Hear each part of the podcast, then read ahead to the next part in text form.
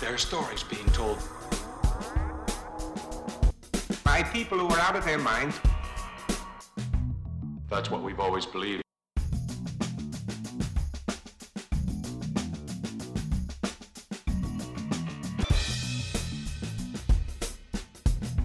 Alright, now let's hear your story. Welcome to Lie Patrol, an edutainment podcast that brings to light ingenious, interesting, and sometimes unbelievable stories from history and mixes in creative storytelling. Every episode, we hope you learn at least four facts that you can use around the dinner table or at the bank to astound your family, friends, or to pass the time while the teller is putting the money in the bag. The headlines are ear catching. That can't be true factoids, while the explanations show you just how real they are. Every week there'll be two little lies thrown into the mix to keep us on our toes and vigilant for the truth. The topic this week is the moon. Moon. Moon. nice echo. I don't think that went down as well as we thought it was going to. do you want to do it again? No, let's keep going. All right. Uh, so, what do we have this week? well, this is going to be like our normal, where we have the three stories and there'll be a lie in there. So, uh, all right. Here's my first one NASA has had to make specific trash removal missions to the moon. Number two, for just a few million dollars, you can own a piece of the moon. Okay. Number three, a study of lunar research flights was the United States' first attempt at traveling to the moon.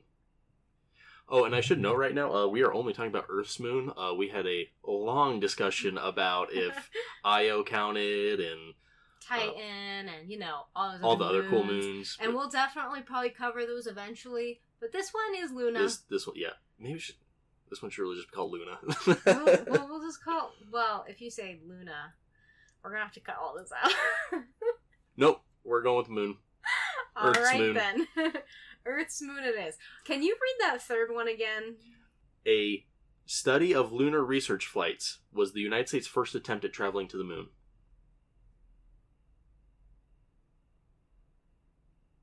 I wonder if they can hear the How crickets. did you do this? I don't understand. Okay, okay. I am very suspicious of the first one because we have not had trash is on there. There's hella trash. There's a lot of trash on the moon. Uh, I think that one's the lie. I would say. So I'm gonna go with. What's the number two? For just a few million dollars, you can own a piece of the moon. I don't like any of these. these are horrible stories. Let's go with number three first. You want me to read number three Yes. first? Okay. That one's true. okay, good. So the catch with this one is it wasn't Americans heading to the moon. A study of lunar research flights was a top secret Air Force mission created in 1957, formerly known as Project A 119. The goal of the mission was to detonate a nuclear bomb on the surface of, a, of the moon. But more than that, it was to show the, the Soviet Union the might, strength, and scientific prowess that the US had, that we could detonate a nuclear bomb on the moon. Wow. It was ultimately scrapped in 1959 out of fear of negative public reaction and negative implications on proposed lunar bases. The project was supposed to use a W 25 warhead, which had a 1.7 kiloton yield, which, for reference, the little boy that was dropped on Hiroshima was in the ballpark about 15 kilotons. Yeah, well, This part, you're going to like this part. A 10 member research team was assembled to model the supposed mission. Among the team members was young graduate student Carl Sagan, oh, Sagan was responsible for modeling the blast and the resulting dust cloud that formed. Interestingly, in the 2010s, a Soviet version of this plan was uncovered called the E Series, created in 1958, which is a year after the American one. Uh, it had four stages. Number one was getting to the moon, two and three was getting a probe to the dark side of the moon, and four was detonating a nuclear device on the moon. As with the United States mission, the Soviet one was also canceled in the planning stages due to safety and launch vehicle reliability. What ultimately determined that no nuclear bomb would be detonated in space was the signing of the Partial Nuclear Test Ban Treaty and the Outer Space Treaty in 1963 and 67. So, Carl Sagan was actually the biggest leak of the United States mission. After the project was canceled, Sagan applied for a scholarship at the University of California, Berkeley in 1959. In his application, he had two scientific papers listed. The 1958 paper, Possible Contribution of Lunar Nuclear Weapons Detonations to the Solution of Some Problems in Planetary Astronomy, and the 1959 paper, Radiological Contamination of the Moon by Nuclear Weapons Detonations. Both papers were destroyed by the US government after the project was canned, among eight others. And these papers weren't found until writer Keay Davidson discovered Sagan's application while writing his autobiography in the mid 90s. After the biography was published, it caused a Freedom of Information request about the project. It was only then that part one of the report, A Study of Lunar Research Flights, was released. They're like, hey, where did Carl get this idea from? He seems like he knows uh, something here. Apparently, it never came up beyond that application. That's crazy. Well, when you think about it now, could you imagine? Like, that wouldn't be good for anybody on Earth. What's more nuts is no one in the US government told him not to list that stuff on his resume. Like, oh Like, yeah, just go ahead and uh, apply with all the that stuff on uh, on your resume. Do you remember when we said we were gonna detonate that nuke? Could you maybe gloss over that a little bit when you're trying to beef up your resume? You know, That was that was a that was a fun find. That is that is fun. All right. NASA has had to make a specific trash removal mission to Mar- to the moon, not Mars. For just a few million dollars, you can own a piece of the moon. You see, my problem here is that the way that you word the first one, I don't trust you. The second one, I feel like that's true, but it's like you can own like an inch. Let's go with number two. Damn, you got this week right. Ah, I knew it. Okay, so this one's a very complicated case. You know, a lot of ins, a lot of outs, a lot of what have yous. There'll be two main players. I'm going to say their names right here, and then I'm just going to refer to them by their last names. It's Nancy Lee Carlson and Ryan Ziegler. All right. So, Nancy Lee Carlson purchased a lunar sample return bag for $995 in February 2015. The 11.5 inch bag was auctioned off by the Texas Marshal Service due to a forfeiture by a museum curator who was found guilty of theft of other space artifacts. The bag was labeled as having flown on an Apollo mission, but at the time not much else was known about it. Carlson started working with Ryan Ziegler, a NASA employee at the Johnson Space Center. Ziegler took ownership of the bag, began running tests, and performing item cataloging work to find the origins of the bag. One of the tests was performed on the stains inside the bag. The stain was actually trace dust from Tranquility Base from Apollo 11, the first moon mission. Nice. Further investigating found that the bag had been used in the early minutes of Neil Armstrong's 1969 moonwalk. The bag was used to prevent contamination of moon samples from the rest of the spaceship. Carlson claims that this test caused a tear in the bag. Upon learning about the bag's origins, Ziegler refused to hand it back over to Carlson, citing that the bag was NASA's property and should not have been auctioned off. It was never meant to be owned by a private citizen. The bag had been incorrectly categorized by a Kansas museum, where it was on loan from NASA. The miscategorization is what caused it to be auctioned off. Carlson filed a lawsuit, and a Texas judge declared that she had bought it in good faith, and it was no longer NASA's property. The bag was returned to Carlson in February 2017, but we still haven't got to the headline yet. Is it on auction somewhere? Or? So she got it back in February. In June of 2017, Carlson auctioned the bag off. Oh, that still had trace moon particles. It ended up going for about 1.8 million dollars, despite it being appraised at between 2 and 4 million. Carlson claims that the tear in the bag, in addition to Na- NASA's public statements about her and the bag's ill ownership, caused diminished value to it, as well as personal distress. Wow. As of 2018, Carlson has filed another lawsuit to compensate her for the diminished value of the bag and, quote, humiliation, embarrassment, and emotional stress and anxiety that went along with it.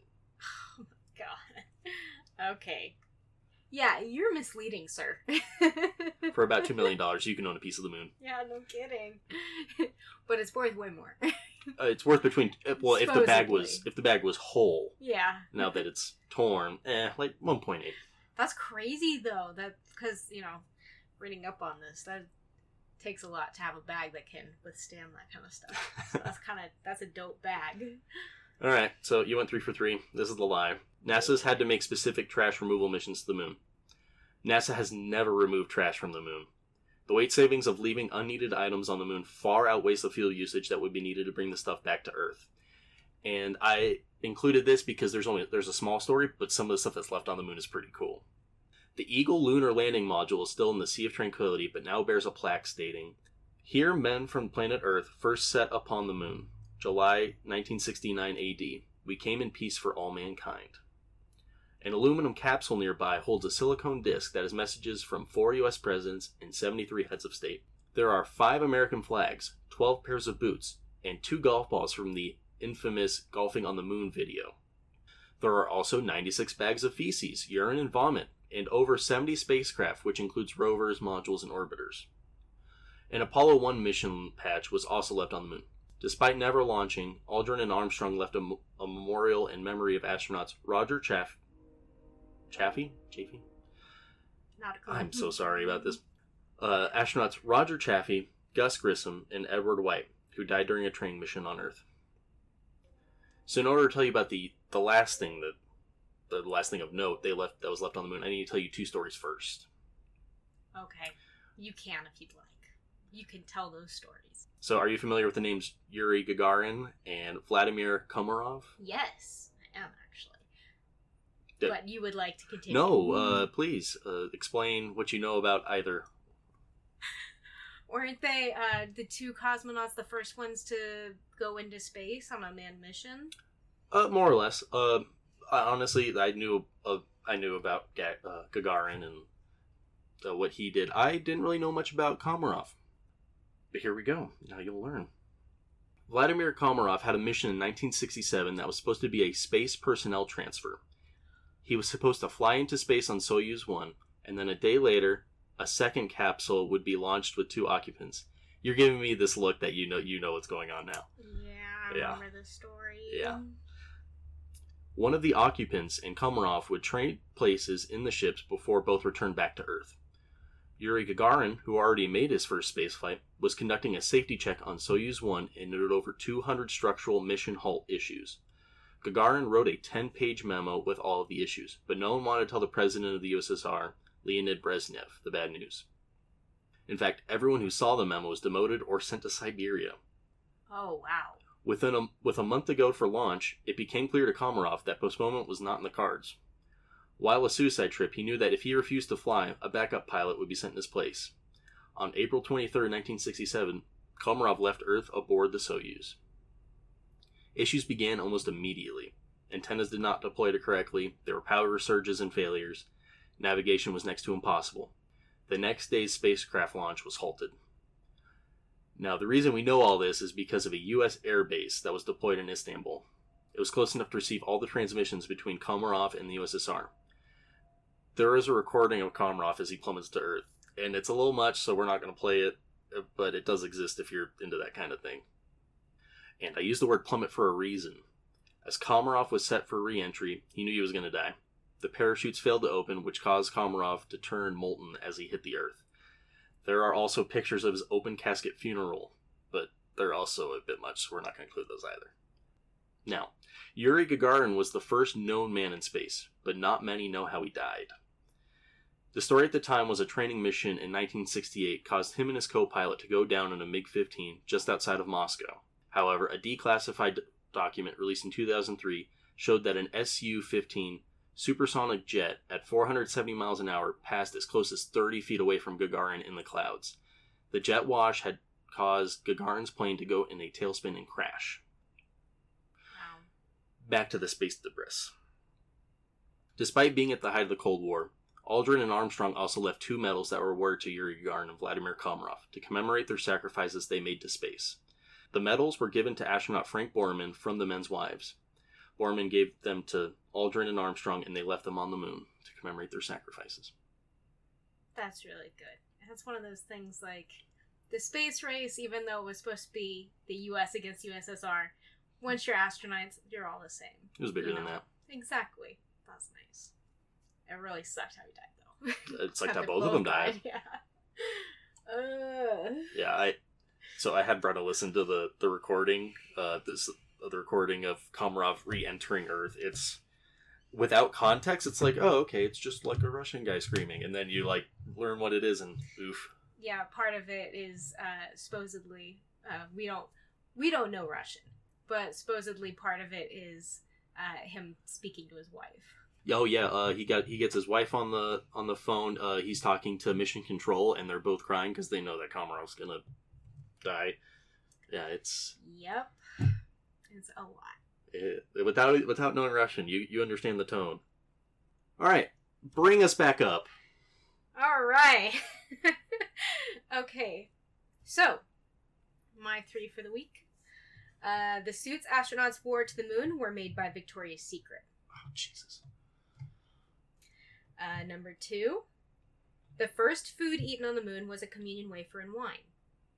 And number three, the man who was allergic to the moon, Harrison Jack Schmitt. Ee, ee, ee, ee.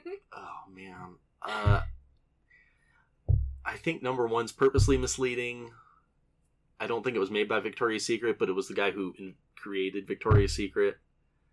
Number two, number two's rough, and I know the. I'm pretty sure I saw the third one. I'm pretty sure the third one's true.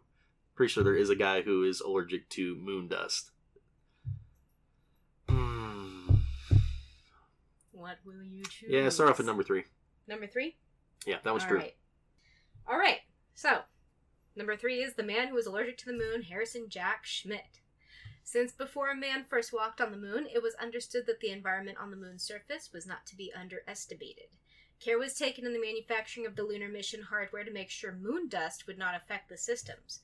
But according to the director of the Planetary Geoscience Institute, Larry Taylor, the Apollo 11 astronauts complained that the particles covered everything, and a stain remained even after our best attempts to brush it off. So it was apparent after the first trip that moon dust was going to be a problem no matter what. Moon dust is primarily detritus left from micrometeorite impacts, and as the moon does not have wind to erode the dust, it stays just as sharp and abrasive as when the material first splintered. Additionally, due to the lack of gravity or the existence of microgravity in the lunar landers of the missions, the dust remains airborne longer, allowing for a higher likelihood of the dust being inhaled and causing respiratory issues. That's all well and good, so you just don't have to breathe it in. We get it. However, for the last astronaut to ever walk on the moon, his relationship with the moon dust got a little bit weirder. Harrison Jack Schmitt was one of the three astronauts on the last trip to the moon, and the most recent trip humans have taken beyond low Earth orbit, which took place in 1972. So this was Apollo 17, by the way. Yeah. the last one. Schmitt and the mission's commander, Eugene Cernan, completed three moonwalks during their mission, and in this time the moon dust had covered Schmitt to the point of making it hard to move his arms, and had even eaten away three layers of the Kevlar like material on Schmitt's boots. So it was pretty intense. Uh, after returning to the lunar module, Schmitt and Cernan spent a long time brushing the dust off of Schmitt's suit, but when he took his helmet off, he immediately began having a reaction. Schmitt reported that he had a lot of irritation to his sinuses and nostrils, as well as his eyes and throat, which lasted about two hours. Schmitt had also noted that a flight surgeon had experienced a similar allergic reaction after removing the suits from the module when they had touched back down to Earth. In multiple interviews since Schmitt's iconic mission and run in with lunar dust hay fever, as he called it, he has become a proponent of learning more about astronauts' reaction to moon dust as well as furthering technology to limit contact with lunar dust. Although it is an engineering problem, if engineering fails, it will be important to know whether an individual will have a severe reaction that could even turn to an emergency, something you do not want to have 250,000 miles away from Earth. So basically, He, he was allergic to the tiny razor-like particles. Yep. Yeah, I, so you said that one, and then I immediately went to wait. Why are people breathing on the moon? yeah, they were talking about how it literally covers everything in there. Um, considering the fact that you know we haven't been back. This the last one was in what seventy two, hmm and we haven't been back. And they say we're planning to go back, but it's iffy. We aren't sure how they've been working on the technology. Uh, to you know vacuum it out or Yeah. whatever they're gonna do. Really good HEPA filters. Yeah, exactly. I'm an engineer. I've solved the problem. you did it! Yay! All right. Which one do you want next? Oof. Victoria's Secret made the first. Wait, wait, read it again. I want to hear the specifics. Okay. The suits astronauts wore to the moon were made by Victoria's Secret. Hmm. And number two.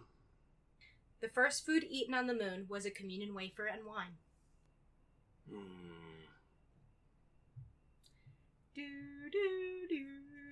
I can't. I can't like ask any questions because like it'd be nice to know if like it was blessed by a rabbi or Because like a don't commu- think- because technically a communion wafer and wine, like that stuff should be able to travel really well. Like it should be able to. It definitely wouldn't be blessed by a rabbi. it's okay. I'm sure we'll cut that out. Ah, you're gonna get me on number one. It's gonna be like uh, it's made by like Dooney and Bourke or something. something. but I think that one's true. Let's go with that one. You're gonna go with number, one. Number one. one. Okay. The suits astronauts wore to the moon were made by Victoria's Secret. After the Soviet satellite Sputnik was successfully launched into Earth's orbit on October 4th, 1957, beating the US to the artificial satellite punch, a back and forth competition between the Soviet Union and the United States was born, known as the Space Race, with the ultimate goal being to place a man on the moon. As the US sped along, calculating the mission, designing the lander, the rover, etc., a very important bit of having a living human being on another celestial body needed to be designed the spacesuit that would keep that human alive. At first, NASA turned to defense contractors and aerospace manufacturers like Litton Industrial and Hamilton Standard, but their designs were bulky and didn't seem feasible for astronauts who would need to be able to move fairly well. Unfortunately, the contract did not go to Victoria's Secret either, as it wasn't even around until the 1970s. Sorry about that, Michael. Yeah, I kind of figured. uh, no, in 1962, NASA awarded the spacesuit design contract to Playtex, an undergarment manufacturer in the U.S. previously known as International Latex Corporation. Yeah, I pretty so much got it kinda got that. No, you didn't. you still fell for the trap. You said there was going. a trap.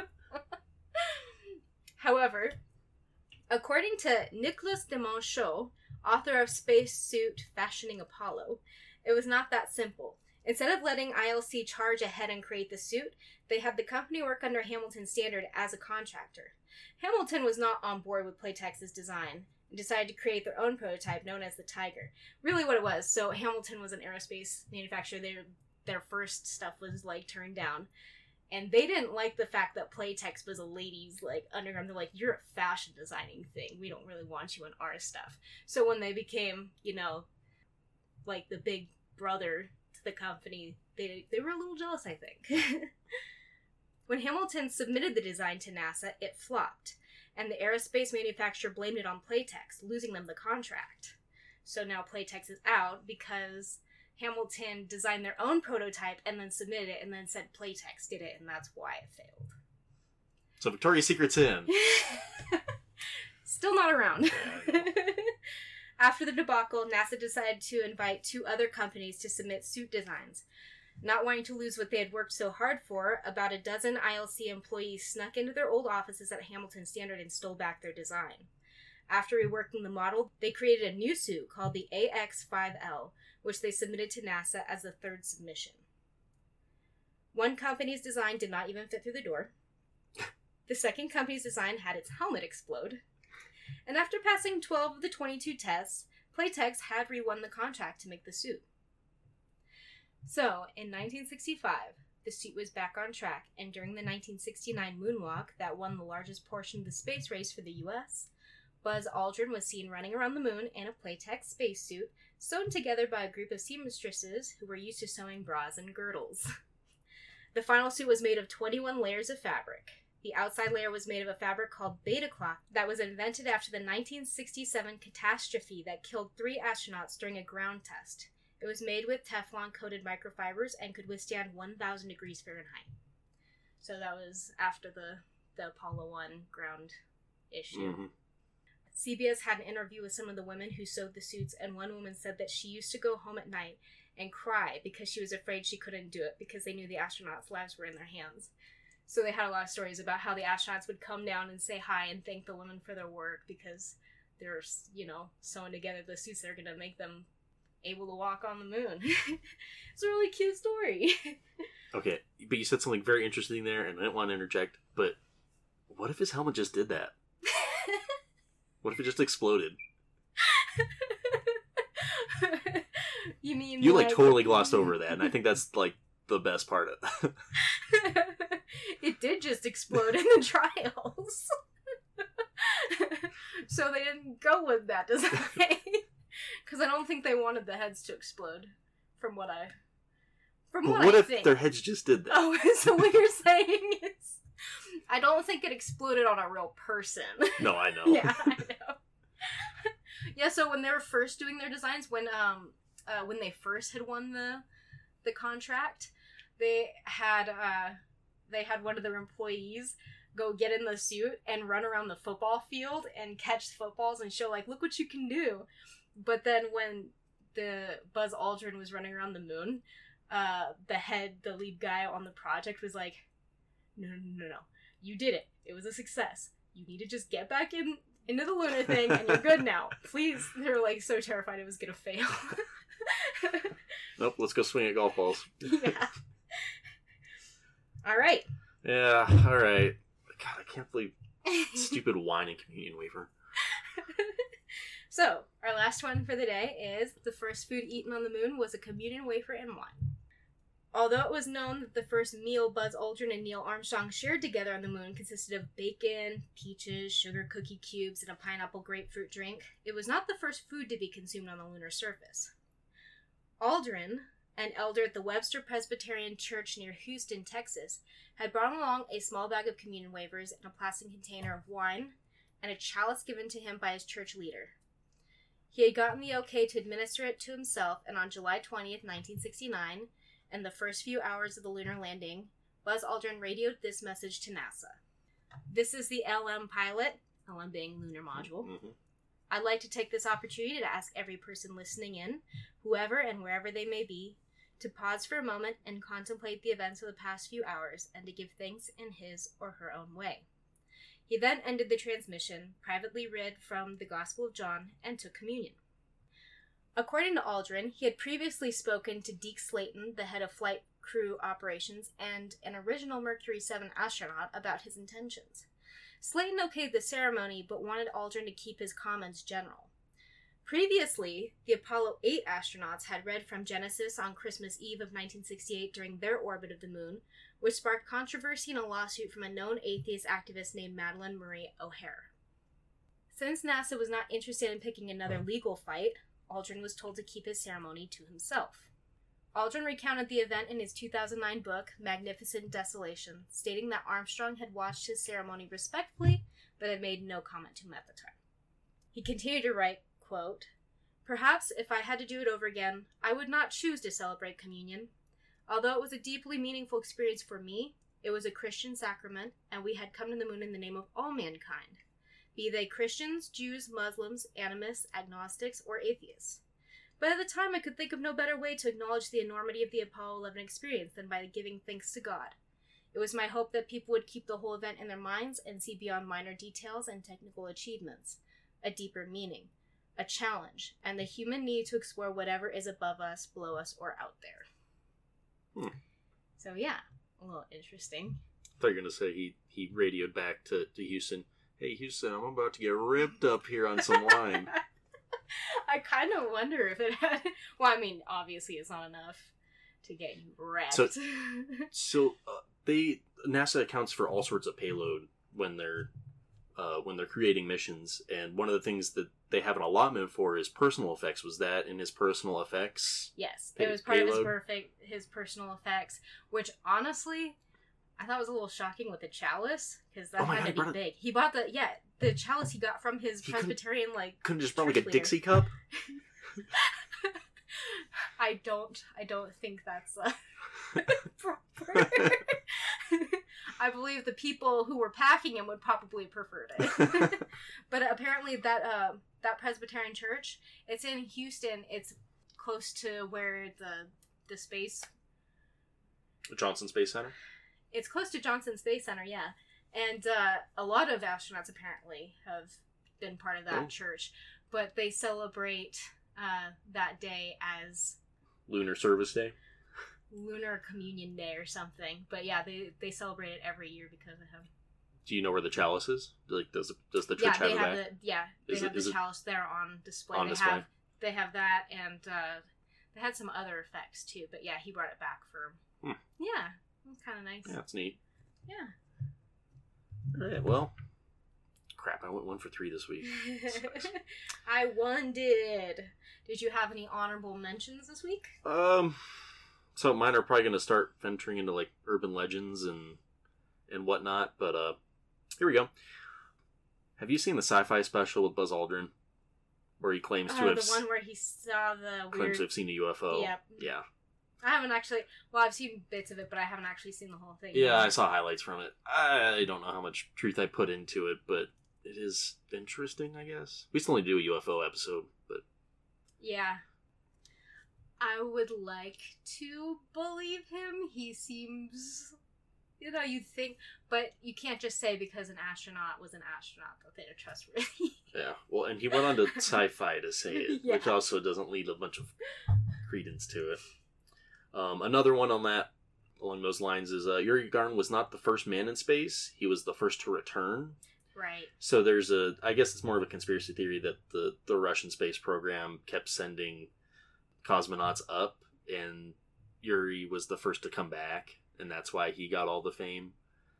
Which I'm, I'm very hesitant to believe because after, so when you um find out one of the reasons why uh, they didn't send somebody back up was because they were afraid of having backlash from more people dying and one of the reasons why they got kind of pushed back behind us on the schedule honestly we were kind of neck and neck Um, so aside from when that happened they kind of pulled back and Yeah. then once we got it they just stopped I don't know. For my research, it kind of seemed like whatever the Russian government, whatever the USSR government wanted, kind of happened. Like Brezhnev really wanted that space or that uh, ship to ship transfer, and that's yeah the I reason that why, really why it kept going on. yeah So it kind of seemed mm, plausible that, like, I don't know, maybe he wasn't the first man in space. It's possible. Have you have you seen the not seen, have you heard the supposed radio transmission that came over a a uh it was like a number station, somebody picked it up and it sounded like a female cosmonaut yes, dying. yeah, exactly. But that's we don't know. That could have been doctored. There's no like verifying yeah, that, uh, that was the, information about yeah. that. But we'll we'll mention it here because you know we're talking about it. uh, I guess the last thing I have kind of relates to your one about the spacesuits. Bro, I, I guess I don't know. I guess it relates to all of them because it's the moon. Because there's no like erosion or anything on the moon, all of the footprints and stuff that have been left on the moon, they'll be there for probably indefinitely until an asteroid or something until uh, space debris hits them. So if somehow you're able to go to the moon, you can go see Buzz Aldrin's footprints. Yep. Yeah, along that same line, um, there was a one of the astronauts. I don't remember which one it was from. If it was Eleven, no, I don't think it was. It wasn't Neil or Buzz.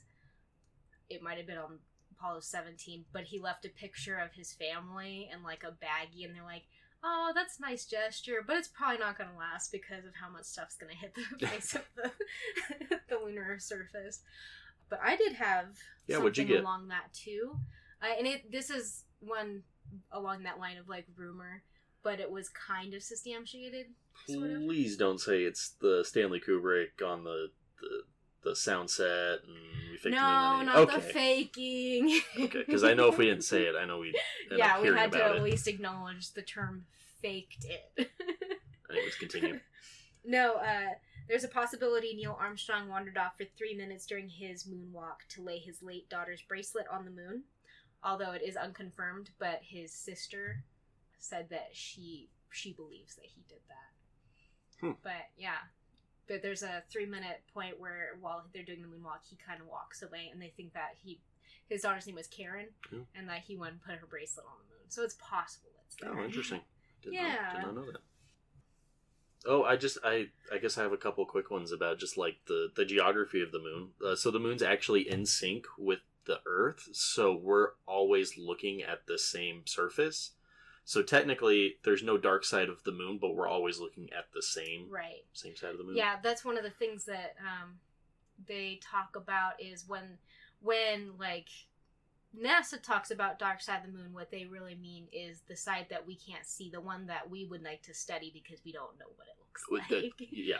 and we've crash landed six probes into it now. hmm Yeah, there and there's tons of others that probably landed over there, but we've we've intentionally crashed them because we're trying to learn what's over there because we can't see it. And last one is the reason the moon and the sun appear the same size in the sky is because the sun is 400 times bigger, but the moon is 400 times closer. So because of the ratios, they they appear to be the same same size in the sky. That's so weird. It- how it's, like exactly 400. Uh, I, and well, I mean, not four, but like it's. and it's to be like- honest, I don't have that written down, so it might be something else. But basically, they the ratios of how close they are versus how big they are is the same, which is why they appear the same. So weird. Yeah. An interesting little petri dish we live in here. I guess so. It's part of the universe. little piece of cheese floating around it. yeah. Well, honestly, uh, there's possibility we'll do probably think- not the moon, but probably like. Oh, we have to do stuff. space. Yeah. Uh, I think like more space. we ones. won't touch Luna again, at least not for a while. But we'll do other moons, and we will definitely do space because Yeah. there's so much space. Yeah, because uh, Space. We've had a couple recent stories, but you guys have probably remembered them because they're from like 2019. The finding of the uh, metal blob under the top of the moon, which is probably just from an impact. Uh, yeah, so there's there's a bunch of little things, but we'll probably not, not go back to the Luna for a long time. Yep. All right. Is that it? Is this where we end it? I think this is it. You think this is it? Yeah, I think so. All right. All right. Well, thank you for listening to Lie Patrol, and we will see you next time. Have a good one. Bye. For show ideas, inaccuracies, or general comments, you can email us at theliepatrol at gmail.com. Intro and outro music provided by The Simulation Hypothesis by Revolution Void, found on the Free Music Archive, CC BY license. Thank you for listening.